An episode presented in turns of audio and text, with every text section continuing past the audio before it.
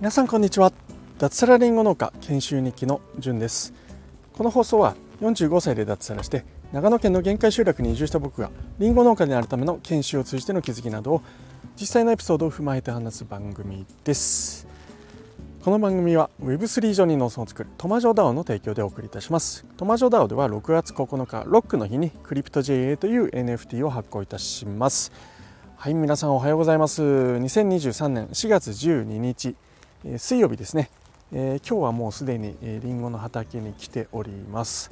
今日はいろいろやることあるんですけども草刈りとですねえーと、配管が壊れてしまっていて畑の中の水をあげる装置があるんですけどもそれが埋まっているんですけど畑の中にですね、えー、そこに穴が開いちゃったみたいであの 水が大量に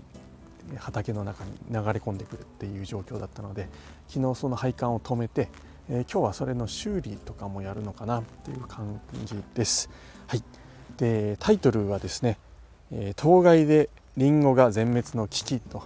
いうお話をしていきたいと思います。何が起きたかというとですね、えーと、と月曜日の朝ですね要は日曜日の未明っていう感じなんですけども、え、こちら長野県上田市周辺はですね、え、マイナス2度近辺の寒さだったんですね。日の出前だったと思うんですけれども一番寒いのっていうのは。で、えー、それによってりんごに、えー、当該という被害が出ましたよという凍てつくの糖ですね。コールとかの糖害、えー、害するの害ですね。うん、で何が起きたかというとあのリンゴって今ちょうどですね、えー、つぼみあるいはつぼみからつぼみがちょっとわ、えー、と何て言えばいいんだろうな。あのつぼみがですね真ん中に中心花っていうのがあって周りに側花そばのそばそばなんそばによるとかのそばですね、えー、に花で側花。とで中心に1つつぼみがあって周りに5つ側花というのがあるんですけれどもえー、これがですねちょうどま開い開いていくんですよね。最初は、ま、真ん中でまとまっているんですけどもそれがちょうど開く。で今その時期なんですね。開いてきるで中にはちょっと暖かくて、えー、早いものに関してはもう花びらがですね、えー、花がこう開くみたいな状況にまでなっているぐらいの花があります。でこれ早いからいいことだねって思うかもしれないんですけれども、えー、今年みたいにですね花が早く咲くとですね、えー、何が、えー、困るかっていうと、まあ、作業もろもろ追われてしまうっていうのもあるんですけどもう一つは、えー、この4月中旬から下旬5月頭ぐらいまではまだまだ冷え込む日が出てくるんですよね。うん、でこれがまだつぼみがですね固まってる状態だったりあるいはつぼみがまだ小さいと、え寒さにはまだまだ強いんですよね。うん、なので、えー、大丈夫なんですけれども、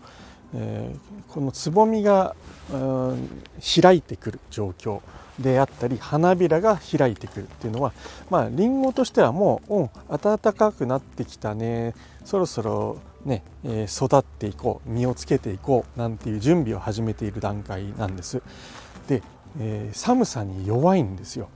で大体ですねえー、まあ、ちょっと段階によってつぼみの段階と花の段階によって、えー、寒さへの、まあ、体感うん体感ですね、えー、寒さに耐える温度っていうのはちょっと違うんですけどもまあおおむね、えマイナス1度から2度ぐらいが限界っていうふうに言われ言われております。でその寒さに、え約1時間さらされてしまうと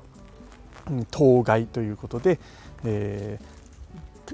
花弁っていうんですよね。あの花の中心部分がこう凍ってしまって、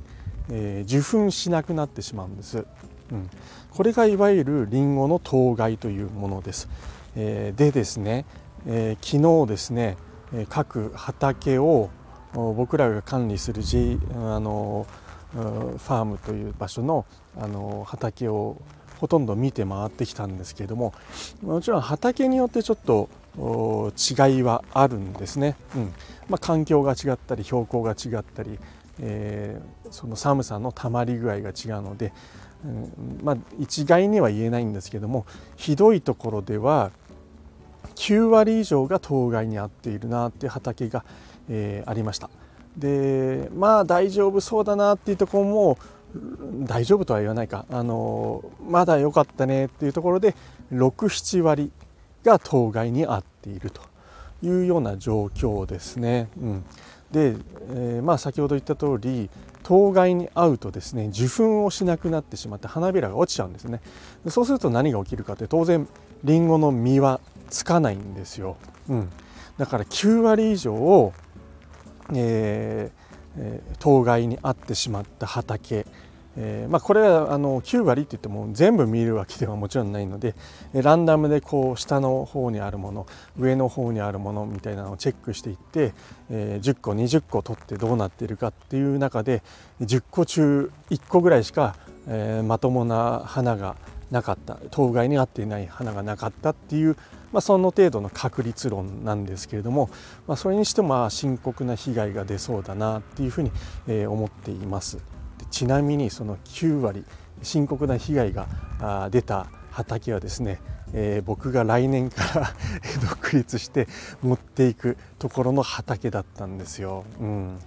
これはなかなか、うん、参ったなというところで、まあ、あの今年の収入うんちゃらっていうのは僕は研修中なので、えーねえー、僕の研修先には被害が出るんですけど僕には関係、えー、お金の金銭面では関係ないんですけれどもただ当該に合うとですね、えー、実がつきづらくなるんですよ。でそうすると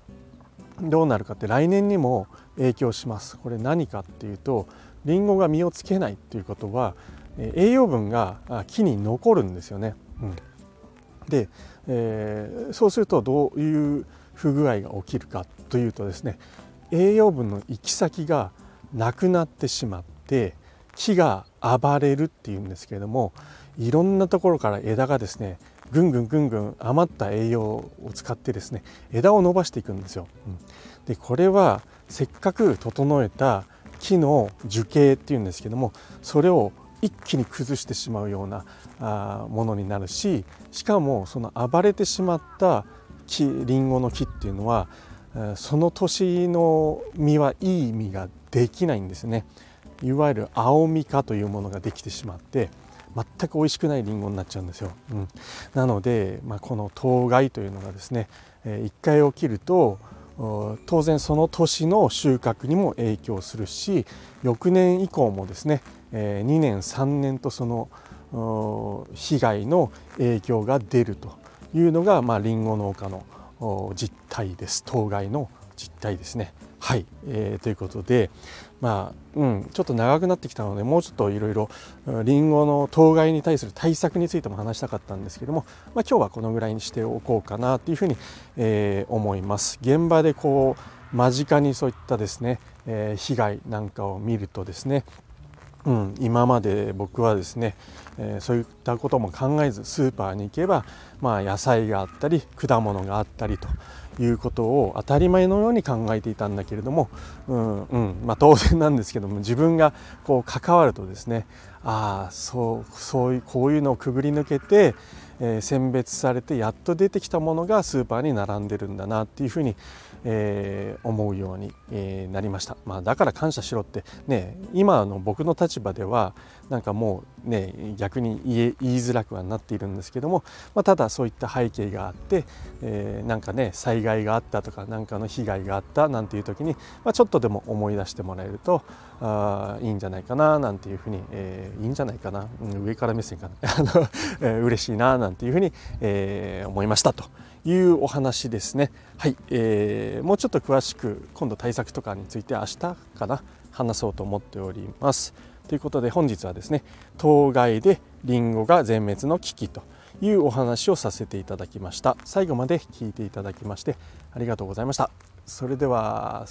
当該にめげず今日も頑張っていきましょう。楽しくやっていきましょうですね。楽しくやっていきましょう。ではでは。